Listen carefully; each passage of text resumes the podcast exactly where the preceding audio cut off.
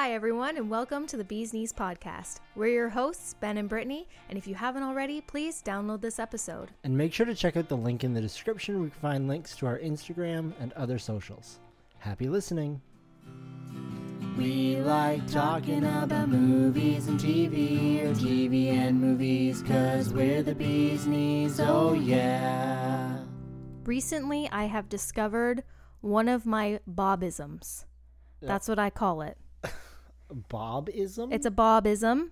It is a character trait or like a personality ism that okay. is adopted or similar. It wasn't a it wasn't a conscious thing though. So I have to I have to point that out. But it is very Bob Belcher. Okay. So I was at work and part of my job feel like I've said it before. It's very not exciting. I No. I you know, am bookkeeper, filing and all that fun stuff. You're the file girl. And so I every week get new invoice PO receipts that I file into each of the companies that we buy from. Yeah. And so there's like probably I'm going to say 50 Yeah. just for fun. I haven't actually counted. There's like 50 companies, so there's 50 files. And so I take these invoices and I separate them and put them in their company folders. You know, you're right. This is really not exciting. It's very boring. and I feel like that's why I adopted this Bobism. So some companies we buy from regularly, like weekly, I have invoices to put in their folders.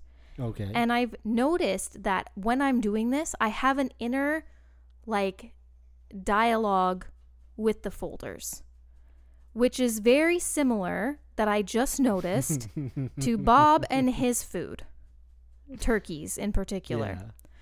but also that time that he had the garden and they were his veggies were speaking to him too. Yeah. So it's like I have these folders and I'm putting the same paperwork in the same folders week after week. And then there's these other ones that it's like maybe once every four months it'll get one piece of paper. So it's like sad because it never gets anything. It kind of reminds me of like Halloween and I'm handing out candy to all the kids except for a few. And so so they're just like, what about me? He got some last week. I haven't gotten any. And I'm like, shh, Your time will come. Your time will come. Just be patient. Calm down. And like, I talk to them. So it'll be like, one for you, one for you. Oh, four for you. Oh, lucky and then boy. the one that gets like one every four months is like, what about me? I'm starving. And I'll be like, not right now. Maybe later, but not right now. And this is all going on in my head because I share an office, but I'm like a little worried that one of these days I'm just going to say it out loud. oh, you you would look like an absolute psychopath. Well, already there are things that I do that make my office mate um question my sanity a little bit. so, and he'll just like turn and be like, "What is wrong with you?" Or like ask if I had some drugs on lunch because I'm just a little bit squirrely. And a I little think bit squirrely. I think it's because I get so in my own head about stuff. Like the stuff that I'm doing is so mindless that I'm in my own head thinking and like having all of these thoughts or sometimes conversations with myself that every once in a while I'll just like come out and say one of the thoughts out loud, but there's no prior context to it.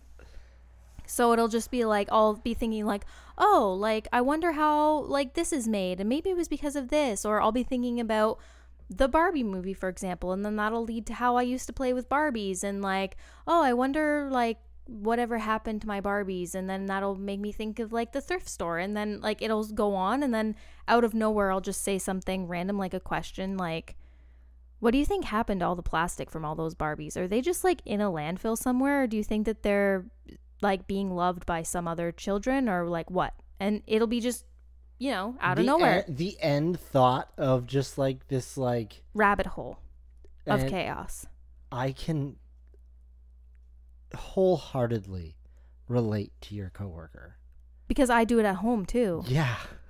just like out of nowhere Yeah, i'll just do. say something And I've gotten used to your like lunacy. So for somebody who is not quite as exposed to just be thrust into whatever happens to those Barbies. What Barbies? What are you talking yeah about? it's just like so random and i only picked barbies because of the barbie movie but i'm not ready to discuss the barbie movie yet because i have more bob things to talk about okay. So, in light of, you know, uh, Broadway Sweeney Todd Mm-hmm. and um, how obviously Josh Groban is like, there's some people that are just made for theater specifically. Yeah. Like, Josh Groban has been a- around doing music stuff for a long time. he Like, he has been making them old ladies gush. Exactly. I remember years. being in like grade three or something, and my grade three teacher used to always play his CD during like independent work time. How old was she? Old. Like she had to have been like late 50s, early 60s back then. Josh Groban is a granny panty dropper. Yes. But then all of this stuff started happening on TikTok, and like they released the soundtrack or something for the Sweeney Todd musical. And he does have a perfect voice for Broadway. Uh-huh. And I just think as a whole piece, this show, like I wish that I could see it and experience it on Broadway because I feel like as good as they all are on the soundtrack, it would just be way better. Yeah. In real life. context. Yes, and seeing all the choreography and the set pieces and Yeah. just like experiencing it in real life. Now, to save myself from your rabbit holes, what does that have to do with Bob? Oh yeah. Sorry. I was thinking about Sweeney Todd. and um that got me thinking about how there have been other times that Bob's Burgers has done an episode where they kind of do a parody of a different iconic show or movie. Yeah. And so then that got me to think like I wish that Bob's Burgers did a parody episode where they did Sweeney Todd.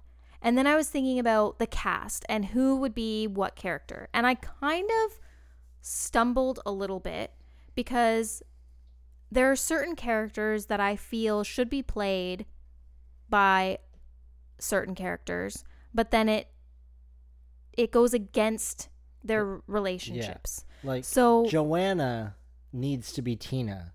yes, So that Jimmy Jr. can, Can- be what's his face who pines after. Yeah, that yeah, saves her and steals her.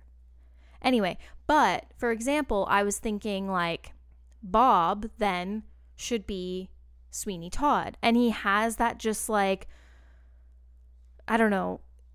I don't know how to describe Bob. Like how do you describe him? Um, like woefully apathetic. Yes, perfect.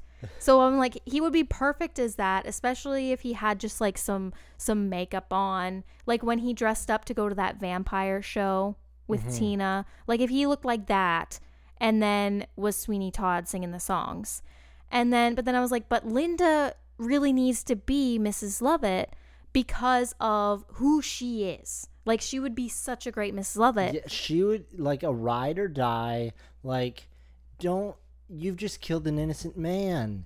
Oh well, he did this. Oh, then okay then. Yeah, well, in that case, it's just like there was one time where she's like, "Oh, we have to kill Teddy," like in her sleep, and she's like, "Okay," like but she didn't want to move or something, but Yeah. she was down to kill if that's what Bob said. So I'm Yeah. like, she is perfect to be Miss Lovett, but then There- who plays his real wife that got like drank poison and was now just like kind of on the a street? nasty urchin. Yeah. So then it's like, well, Gail fits that role perfectly Yeah. Just pass that off to Gail. until it's like, oh shit, that's his wife, Yeah. right? Because then it's like, well, no, because it's Gail. But now I'm thinking about how they would like, because it's a parody. They can't just do Sweeney Todd as Bob's Burgers. Right. We all deserve to fry. But then also remember how the whole concept, I know that was very funny, punny, but I was- made that, and then you started going off on your next thought, and I just, I It's just felt, so- rabbit I just felt so defeated in the silence. I'm sorry, I just remembered the whole concept of Bob's Burgers started out as them being cannibals. That's true. The worst burgers in whatever city they live in, Oceanside City. So know. I don't know. I was just like I went on this this like one of these bunny trails as I was trying to fall asleep the one night and I was just thinking like, oh, well this person would be this person, this person would be this person. I was again the other thing that I was thinking about for the judge. I was like, would that be Jimmy Pesto, his rival, or would that be Mr. Fischoeder, the landlord? Mm. I feel like it would have to be Mr. Fischoeder. And Felix would be the Yeah. Alternatively, it could be Jimmy Pesto is the is Turpin, and Trev is his little minion. si- yeah. But it could also be that Jimmy Pesto could be Pirelli. Mm. But we need Gene to be Toby. Okay. And then that leaves where is Louise? Because Louise could also be Sweeney Todd. That's true. so what is Louise in this? Uh not enough characters. I know. We run into a problem. But like you said, it's a parody. So it could they could just do something else with it. Toby is actually two Kids. Characters. yes. Okay. It's just the two kids who followed Pirelli around and then follow right. them around. Okay. I could go But- with it. That there's a lot of things that don't go good for these characters. Don't go well. like yeah, like mortally. I know.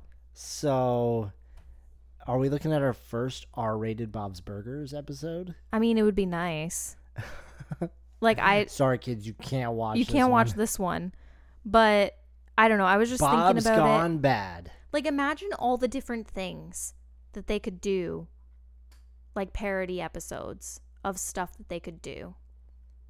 Like remember they did Game of Thrones once. Yeah. There They did Predator, like Alien versus Predator or something. Yeah, I feel like a lot of these like more whimsical ones, it like it has to be the kids doing it Yeah. and then the parents apathetically being a part of it Right. and maybe singing a song. yeah. Like when Louise goes into that fever dream. yes. That was a good one. Yeah, like that's the kind of thing like you could do Star Wars, but it's the three kids Yeah. and they get rid of the love interest Right. aspect cuz Of one course. they're kids And they're all siblings. Siblings. Uh, and then like Bob could be like Boba Fett, or something, but he just doesn't care. Yeah. I don't know. I just want to see more Bob parody because I just love it so much. And it's like you take two things that I love and put them together and it's just like ah, I can't handle it. It's too exciting. Um now I've got to talk about Barbie. I know I've talked about Barbie a lot, but Tell me about Barbie. it's very exciting to me. I've been waiting for a year at least for this. Like whenever I found out that it was going to be a thing, I was just like over the moon excited. Honestly, when I found out it was going to be a thing, and I I was like, that that's stupid. Why? But then I saw the bits that they're like releasing, and like I think from the very first like photo I saw, and I Mhm. think it was them wearing the, the yeah the rollerblade. Did you say rollerblades? I did. Okay. yeah, so they were rollerblading. I'm so excited I can't speak properly. But ever since I saw that like screen cap, I was just like, you know what? I'm sold.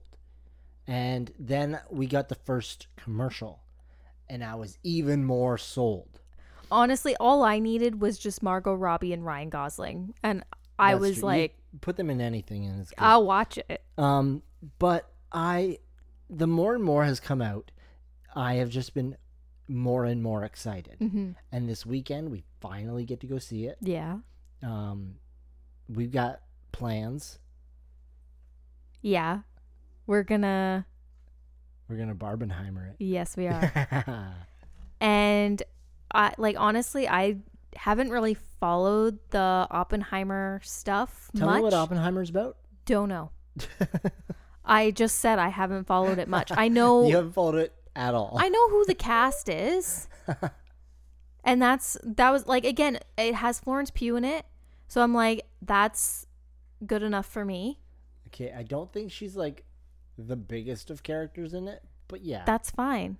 It she doesn't need to be. The point is is that like there's someone I enjoy in the film, so that already makes it worthwhile. yeah. And I'm not even convinced I'm going to understand the movie in the first place. So I it's like Tenet. I had no idea what was going Yeah. on. this it's a Christopher Nolan movie, right? Yeah. Yeah, so if his movies kind of have any sort of track record, it is that confusing. Yes. Plus, it's three hours long, so it's gonna be like probably about halfway through. We'll be like, I was following along, but now I'm tired Now and lost. Um, well, no, we're watching it first. yeah, That's why I wanted to watch it first because I feel like Barbie is going to be the best part. So I didn't want to like have a high and then follow that with a movie I don't know anything about. Honestly, I'm going to watch it because I feel like it will be entertaining and I feel like it will be good. I just don't know anything about it. But I'm going because it's such a thing now on the internet to do both. yeah. Well, it's because they're coming out on the same day, and they are so dramatically different. Mm-hmm. You have one that is about bombs, Is that what it's about? and one that is about bombshells. Yes. My favorite thing of the like the Barbie uh marketing and all that is they've been very straightforward with what the movie like the movie is not what you're expecting. But like I'm kind of expecting it to be just like a very like blunt uh statement about uh like the inequality of like the g- genders but swapped Okay. and how like So the- it's like the poor Bar- Ken. the Barbie world is so female driven Yeah. And Kens are just Kens. Yeah.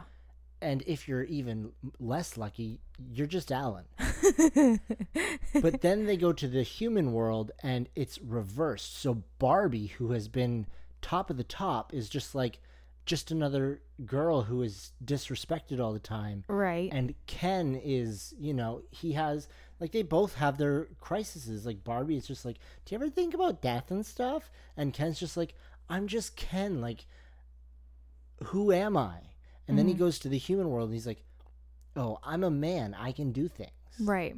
So it's gonna have that like commentary on you know, like sexism, misogyny, stuff like that. Right.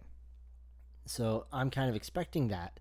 And when I see like news reporters, specifically far right news reporters, go on about how Barbie, this movie, everything is so female led and Ken is just Ken. He's so disrespected. He's so like downplayed.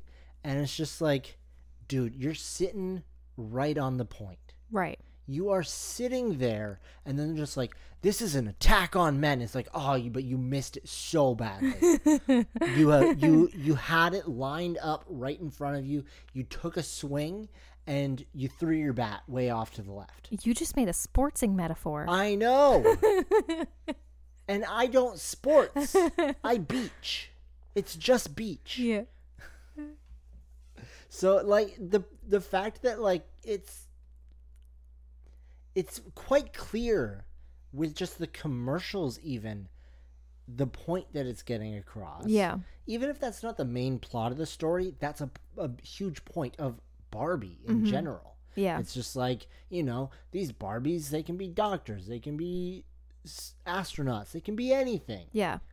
Well, And- and Margot Robbie in one of her interviews talked about how Barbie was having these careers before women were allowed just like their basic rights. before they could vote. So it's like here you had a, a female doll that could be a doctor, could be a scientist, could be anything. And and it took longer for Barbie to be a mom and a housewife type role Yeah. before she like but she was all these other things. She was an astronaut. She was like just everything She was a Nobel Prize winner. Yeah. except just mom wife. And it's like because girls were already seeing that enough. They didn't know that they could be more than that. And so Margot Robbie said it much better than I'm trying to say, paraphrase. But basically, that before we were even allowed to do anything, Barbie was. So she was like an inspiration. And I feel like she's kind of been not taken seriously. Like I remember playing with Barbie as a little girl and a not so little girl. I played with Barbies way too long. I was a very lonely child. Who says how long you can play with Barbies? That's true. And like I was always kind of made fun of for enjoying Barbie. And I feel like because of the time when I was growing up, you know, the idea of feminism was on the rise. yeah. So women were doing more. They were teachers, they were doctors. And it was almost like they saw Barbie as an insult and girls playing with Barbies as an insult. And girls my age who were trying to be like athletes and they were really smart, mm-hmm. they saw me enjoying Barbies and loving pink and thinking like, you're just feeding into this like fem like feminine stereotype and you're ignoring the fact that you can be more than that and like pink is just a color but so many people would see pink and think that that made them seem like ditzy or too girly or not like strong when, and powerful When in reality, they're looking past the point that this is a thing that encourages you to do anything, be all these things, be what you want to be. Yeah. Because you don't just have to be a housewife. You don't just have to be what a man thinks you need to be. and i can do it while wearing pink Yeah, looking fucking fabulous. like that was the thing like i remember growing up and people would be like oh, like i hate pink especially when i was like a teenager yeah.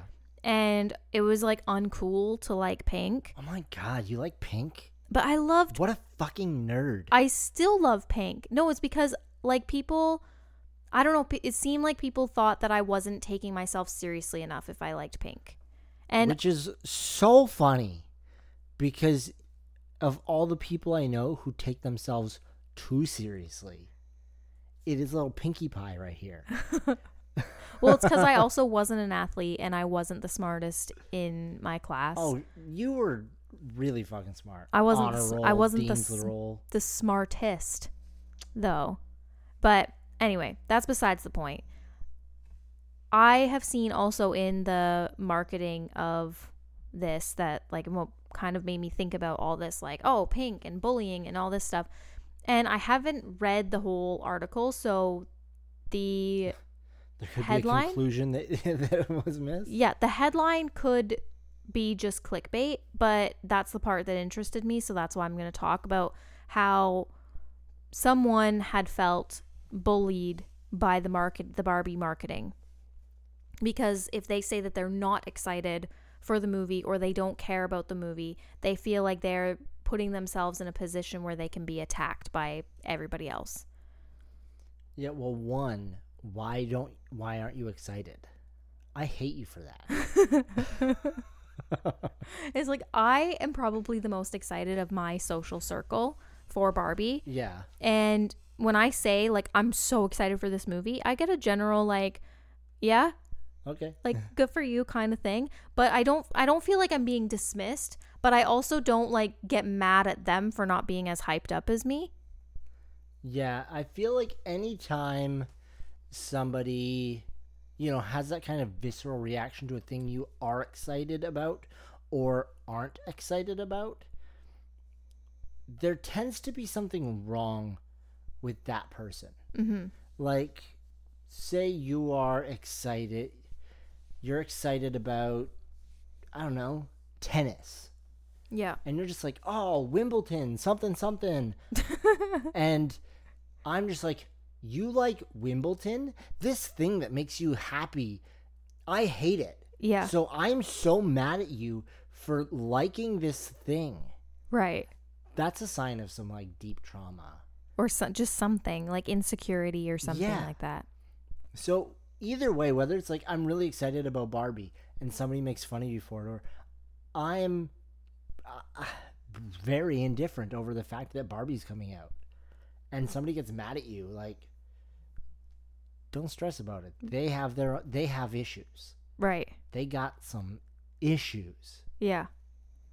I speaking of like insecurities, I was talking about how I have this dress that I bought specifically for the Barbie movie and then I got it and I was like, "Oof.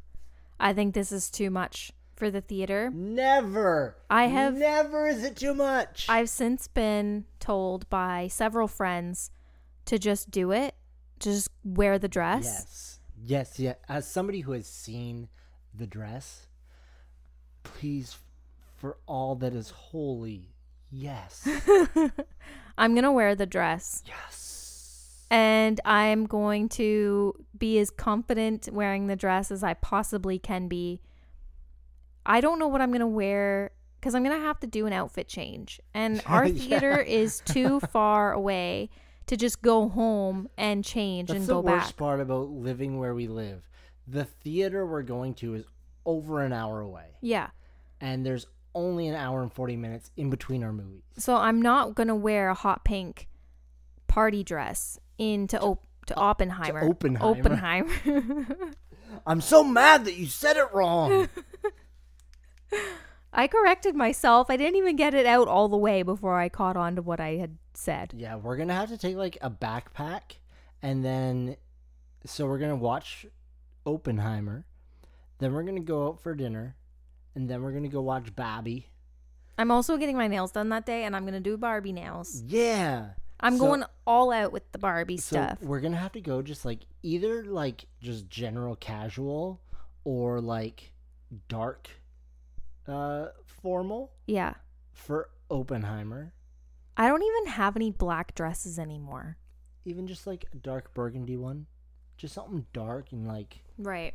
you know, like regal, you know, like little old fashioned. Mm. And then dinner, costume change. You are going to have your Barbie dress and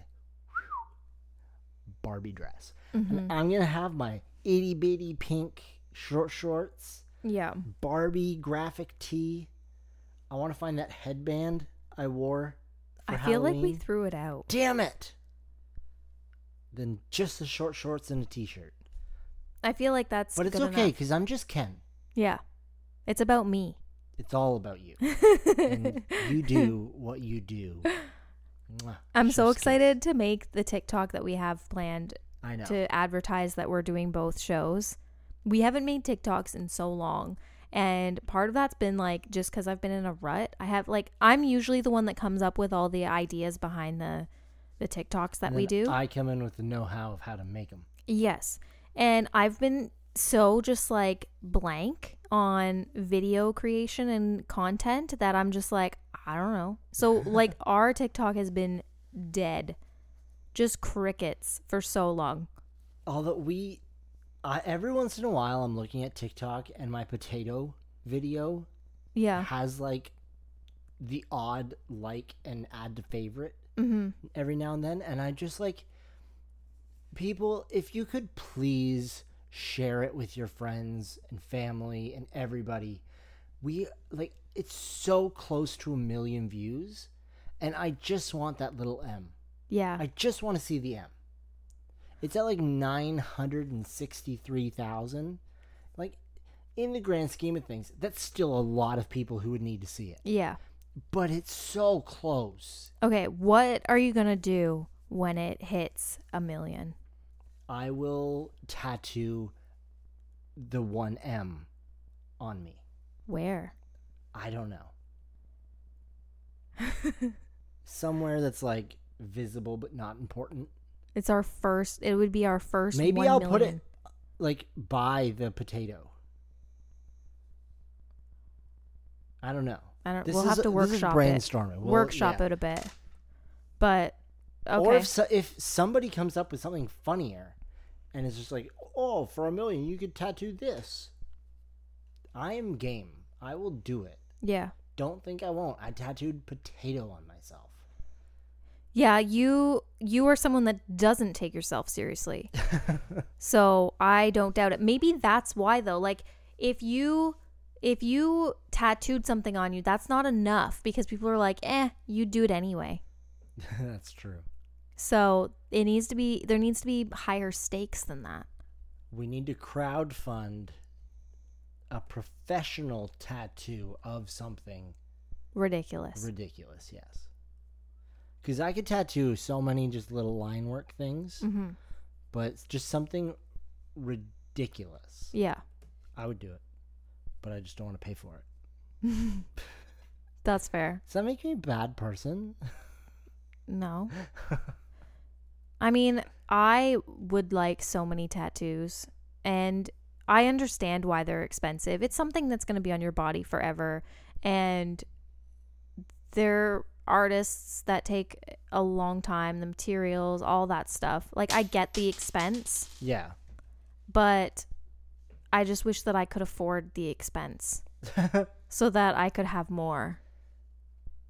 it's it's just my deepest dream to have the amount of disposable income to completely cover myself in good tattoos. Yeah. We had watched um The Greatest Showman Yes. with the girls and I it's been a while since we've seen that. And um there's the one like spectacle of a Yeah, person when that's they're- when just he's getting tattoo all man. Of, all of the people. It's just tattoo man, and it's just like, I think I know people who have more tattoos than that. yeah. But And back then it was like so odd. honestly, I was thinking about it, and it's just like I get that it's inspired by true events, so Mhm. it's like their acts were like true to that time. Yeah. But it's like he had a tattooed man, the average American right now, just like a 500 pound man. Mm. Um, Actually, he was only like 300 pounds and they he was- exaggerated. no, he was 500 and they said he was 750. Oh, okay. He didn't look I 500 know. Well, it's because they needed somebody who could still dance. Right. Um, a tall guy who they put stilts on. Yeah.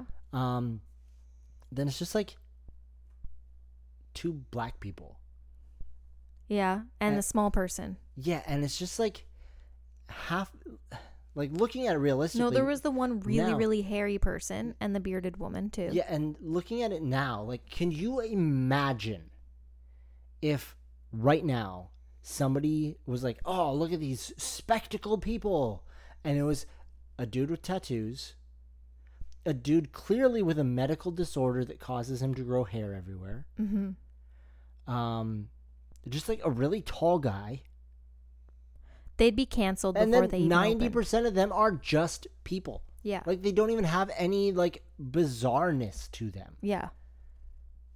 It just shows how close-minded things were back then. It is That the close-mindedness was the majority of that space back then. Yeah, and that just because somebody visually looked different, Mm-hmm. and I get it is rampant now, but like it was worthy of being in a circus Yeah. then. It's just baffling to think about how far as a society we've come, yet we are still so far behind. Yeah, it's just because now with like the internet, you can see that there are more open-minded, accepting people than there are not. Yeah, and uh, especially where we live, it it's kind of forced upon the small-minded yokels, and I will say that because a lot of my neighbors are small-minded people. Um, that their critical opinion is less important because like you know reasonable people know that there are more people out there than us we live in the middle of nowhere Yeah. so like we don't have a lot going on here but like you said thanks to the internet i know about the world Exactly. Cuz if there wasn't like the internet or like cars to be able to Mhm. travel to different places to see that there's more than just what's in our small town. Imagine just like how much more vocal the hateful people would be. Like we already have one person who just spews hatred just very publicly and I think he just does it to get people to talk about it, so I don't like to talk about it. But I see it and I'm just so filled with disgust and I think if there wasn't more people and more opportunities to see and accept and appreciate differences, how many more people in our town would be advertising their hatred like this guy does. Yeah. It's kind it's disturbing and scary to think about. Well, let's not think about it. Um, I had something that I wanted to talk about. Um, the show isn't finished yet, um, but we've been watching Secret Invasion, um, and I've got to tell you, I'm I'm really disappointed with the show. I'm just like indifferent. Yeah, and so for you, you probably are just like, this is a show to watch. This is cool. I have been so excited for Secret Invasion for a long time because I I know about the comic story and it was such a ground shaking event in comics when super like the the less super superheroes um like there were some revealed to be Skrulls the whole time Mm-hmm. like this character who is very like they're just very acrobatic um they're just they they have not been who you thought they were the whole time Right. so in the show and i'm gonna do a little bit of spoilers so if you haven't seen secret invasion i am i am going to spoil um Rhodey is revealed to be a Skrull Right. and it is the most anticlimactic reveal Mm-hmm.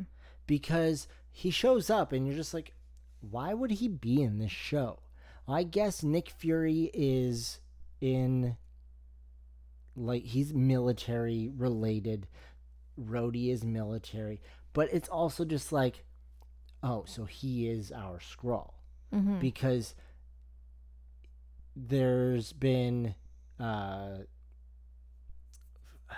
Martin Freeman. What I don't remember what his actual character's name is, but he was in the first episode, yeah. gets killed, and is Skrull. Right. No one has really talked about that, but Like- it's just like I just kind of assumed that it wasn't really him. same. So, like, I assumed that that was a Skrull posing as him for the sake of information, but the real him is still out there somewhere. Yeah, That's what I interpreted that scene as. Not that he was a Skrull the whole time.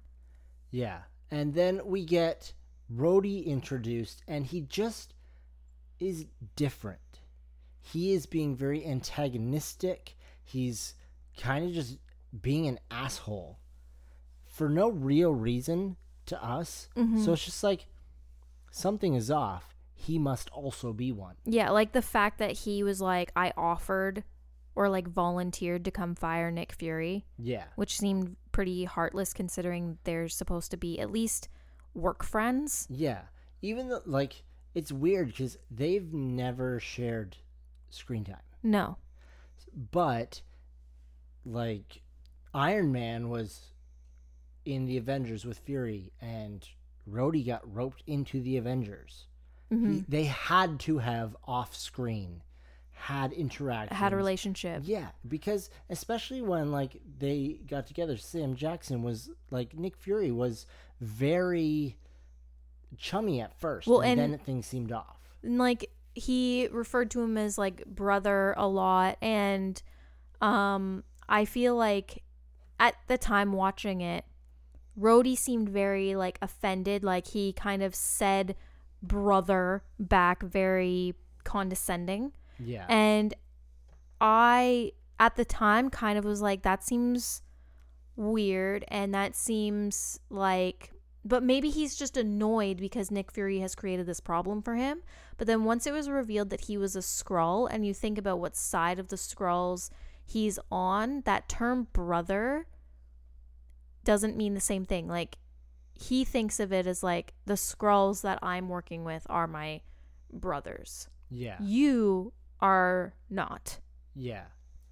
So it's like when I saw that, I was like, kind of like, okay, that's weird. And then I was like, oh, this scene in particular makes a lot more sense as to why he had so much animosity when he was talking to him because he wasn't. He Yeah. wasn't like he wasn't him. But then I think like Samuel Al like I'm not I should not call him. I should call him Fury because that's what I mean.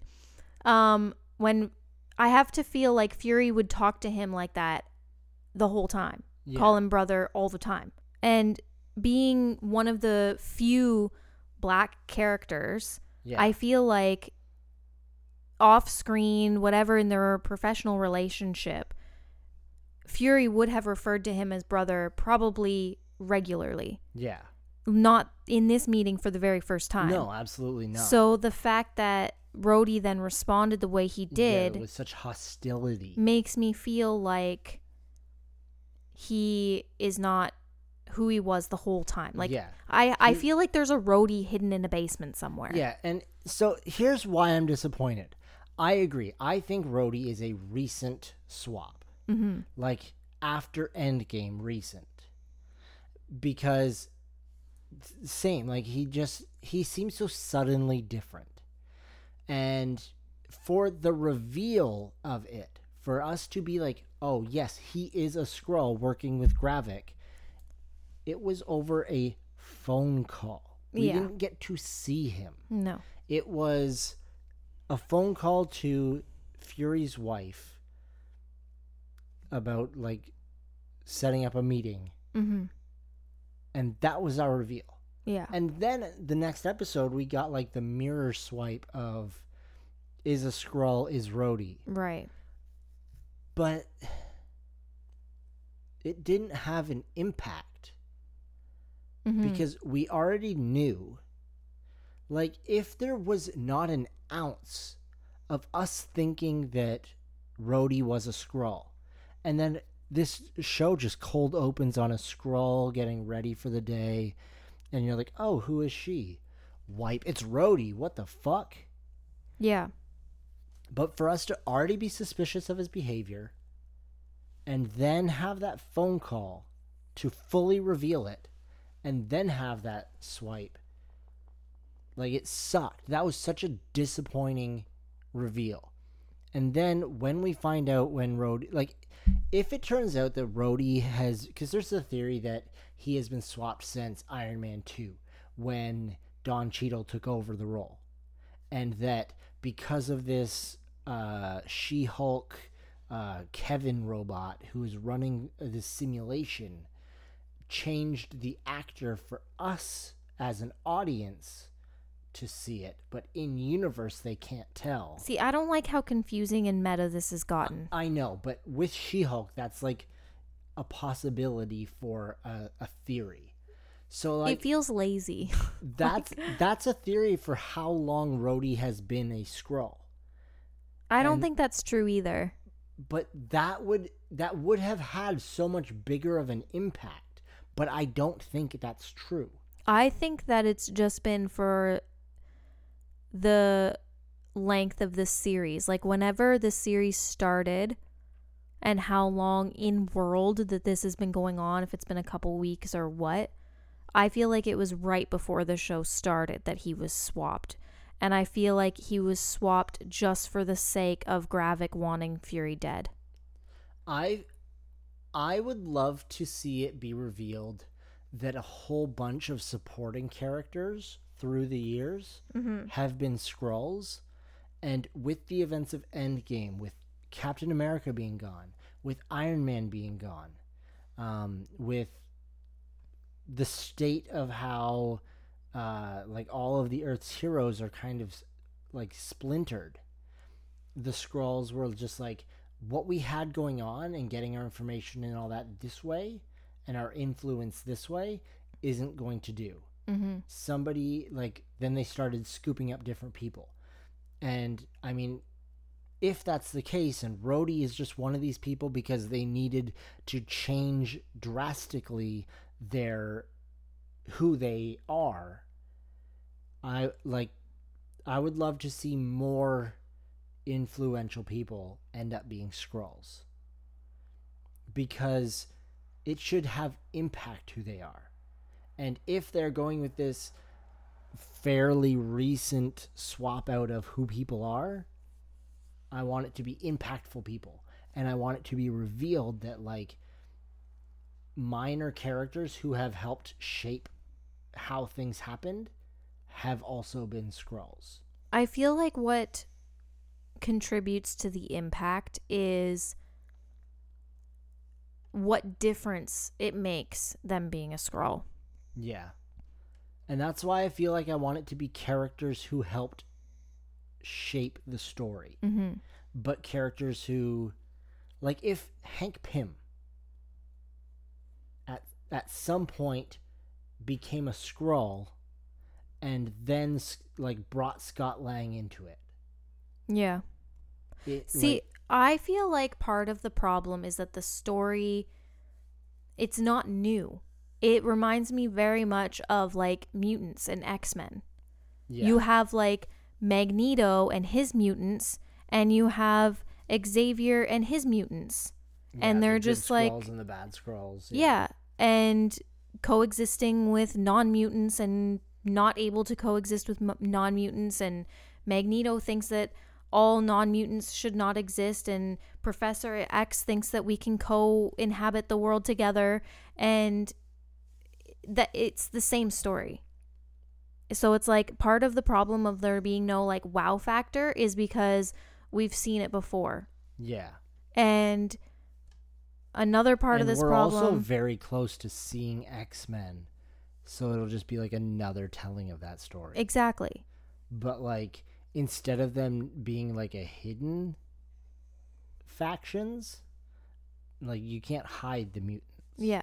I feel like there needs to be more drive or like more depth to the Skrulls than what's there. Like I get that them needing a home is a big part of their story, but there needs to be something more because the idea of just taking over the world and getting rid of all the humans it just seems too close to the X-Men mutant story. Yeah. And even when like what's his name Talos, Talos, Yeah. when he was explaining to his daughter, I forget her Uh, name, Gaia. Gaia.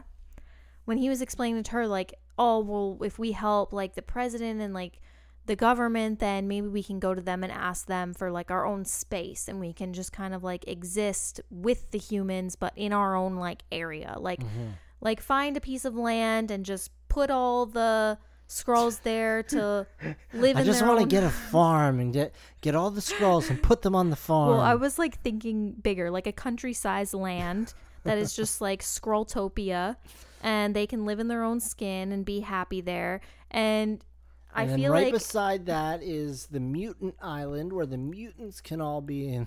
well, and then because then Gaia also was like not impressed by that because she knows that's never going to happen, and it's the, and I immediately said to you when I was watching it, I was like, it's just like the mutants and how they're not accepted by regular humans because regular humans are afraid of what's different than them. You've also already seen it with superheroes and like the whole civil war and all that and Yep. like so people with powers need to like register themselves so that regular people don't need to be afraid of the potential neighbor who has frightening powers and abilities, Yeah. right?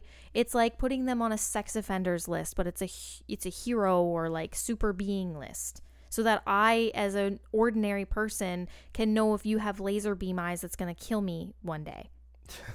You know? Yeah, especially because like in She-Hulk, all of like the people that they were helping in court, like there's a lot of superpowered people who just have no part of Mm-hmm.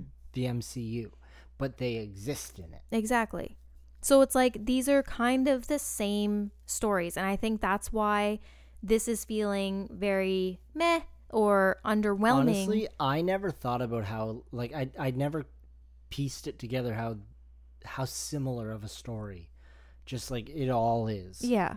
It's And- just a recycled, but just it looks a I little feel different. like that might uh, contribute to why I just feel so eh about it because it doesn't have the gravitas of the comic Mhm. series. See, I didn't even know that there was a comic. Like I forget that this the ideas stem from somewhere and to me it's gotten to the point where it's like Marvel feels like they're just trying to keep making money and they know it's going to sell and they're going to cheap out on stuff. It's just like how quickly they're producing stuff and then the animation or something just feels very rushed or not good about it. But Yeah. it's like whatever, people are going to pay to see it anyway.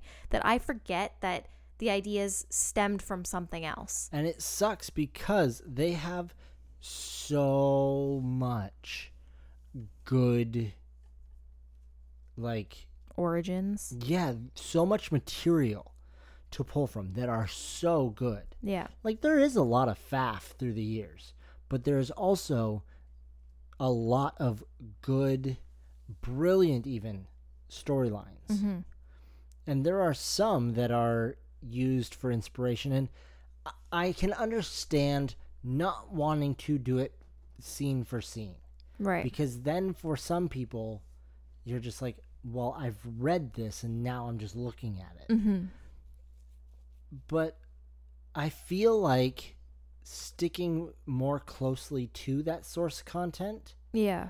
would be better than trying to half-assedly like I guess be original because there are I mean the why broke what isn't fixed I guess What?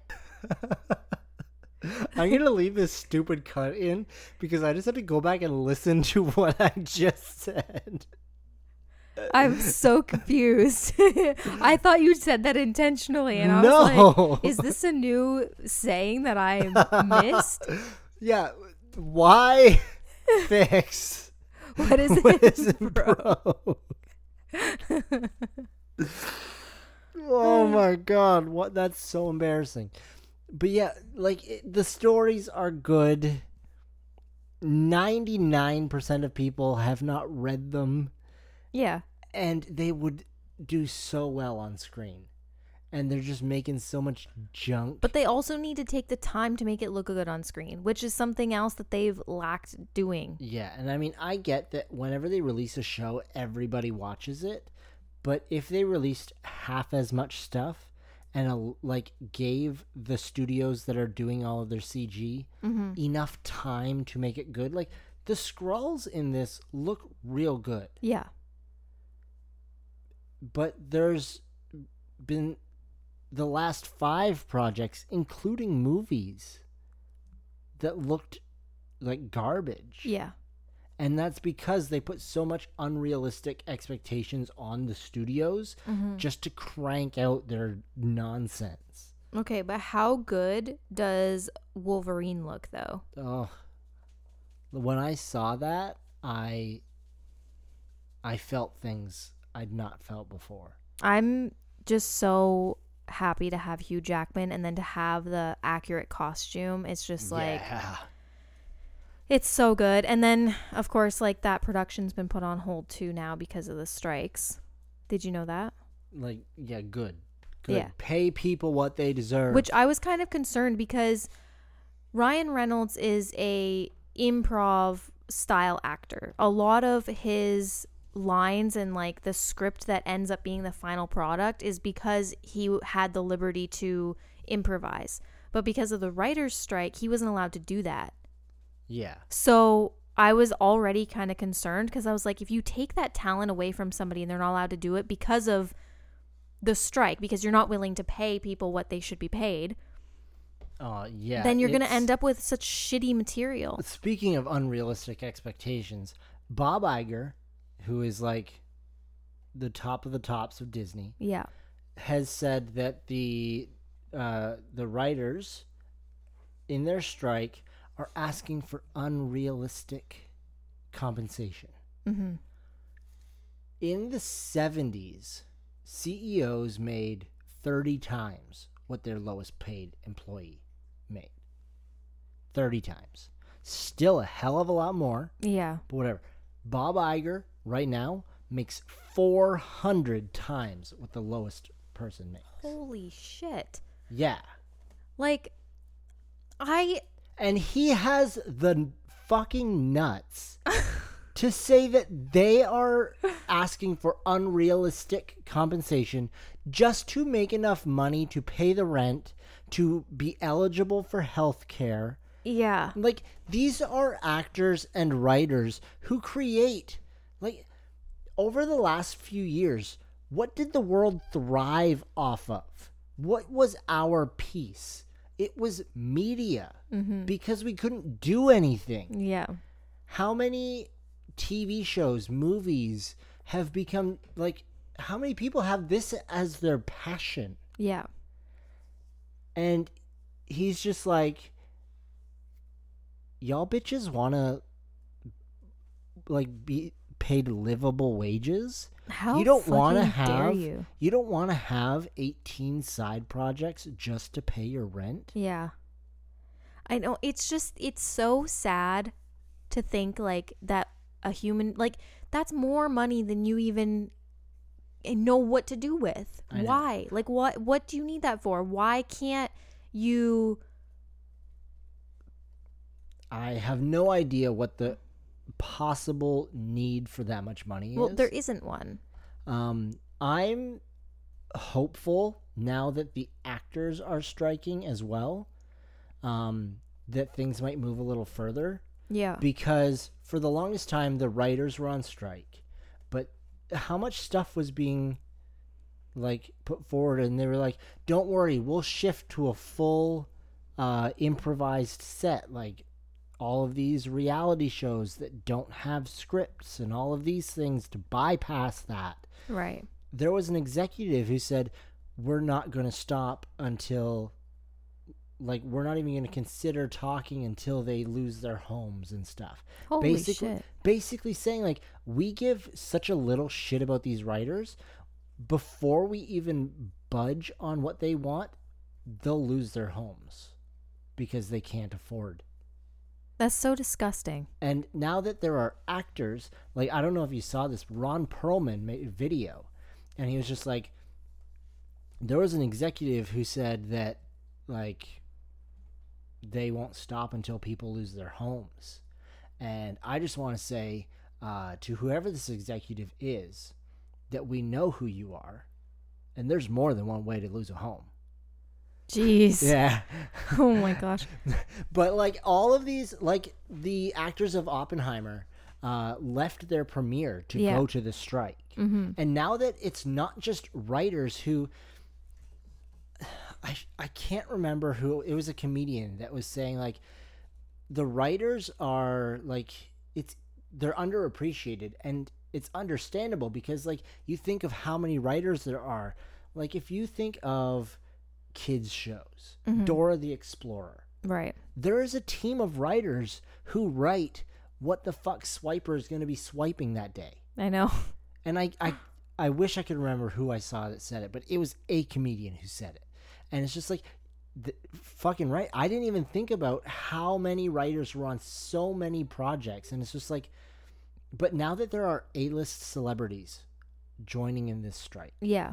there is it's I hate that it's that way, but people we know and have a face to who are striking and saying these things, Mm-hmm. maybe now people who can do things about it will. Yeah, like it'll gain some momentum. Yeah. Because when it's just like name a writer of name somebody who wrote Ant-Man. I can't. Like and that's a big movie. Mm-hmm. And like there are people who can name them but the majority of moviegoers tv watchers can't name who wrote their episodes that Yeah. they like And like, I, first of all, I'm the worst person to ask because I I'm horrible with names. There are a list celebrities that I can tell you their name. I forget. And so, first of all, there's that. But second, like, there are so many people that don't even consider the fact that there are writers. Yeah Like I recognize that all of these things are created because of all the people behind the scenes that don't get their faces shown. Mm-hmm. And I, I remember when the strike first started like happening, we had spoken a little bit about just how important writers are and like if they don't resolve this issue and give writers what they deserve that the content quality is going to just drop. Yeah. The the biggest thing I remember in the like early 2000s uh like you know the show Heroes. I don't think we ever watched it all, but you have to be aware of it. It's kind of like that Hayden Panettiere and it's just like a bunch of people who had some powers. See, you just said some names. I don't even know what those names are. Okay, so this was a TV show. It was about like seemingly ordinary people who got superpowers and they were dealing with it. And, like the first like two seasons were a hit. They were very good and people loved them. And it was like a it's basically the equivalent of like a CW show now. Okay. It starts out real good and then gets shitty as it goes. Yeah, But it got shitty because of a writer's strike. right. And it killed the show. Which like is so unfortunate because there are so many things that are really great. Like if Deadpool got released during these strikes. And it's like we finally get this chance where we have Hugh Jackman who's going to play Wolverine for the last time, probably for real this time. and it would be the last time that we ever got to see him and the movie itself would be such garbage because of the writer's We strike. don't need another Wolverine Origins. So it's like you have this thing that all the fans want and we're dying to see, but because of CEOs with their heads up their own asses, we don't get to have actual good quality because the writers Yeah. aren't and there doing what they're supposed to do. The script, they had a script. They didn't rely on writers. When it was just writers striking, it was still going. I know.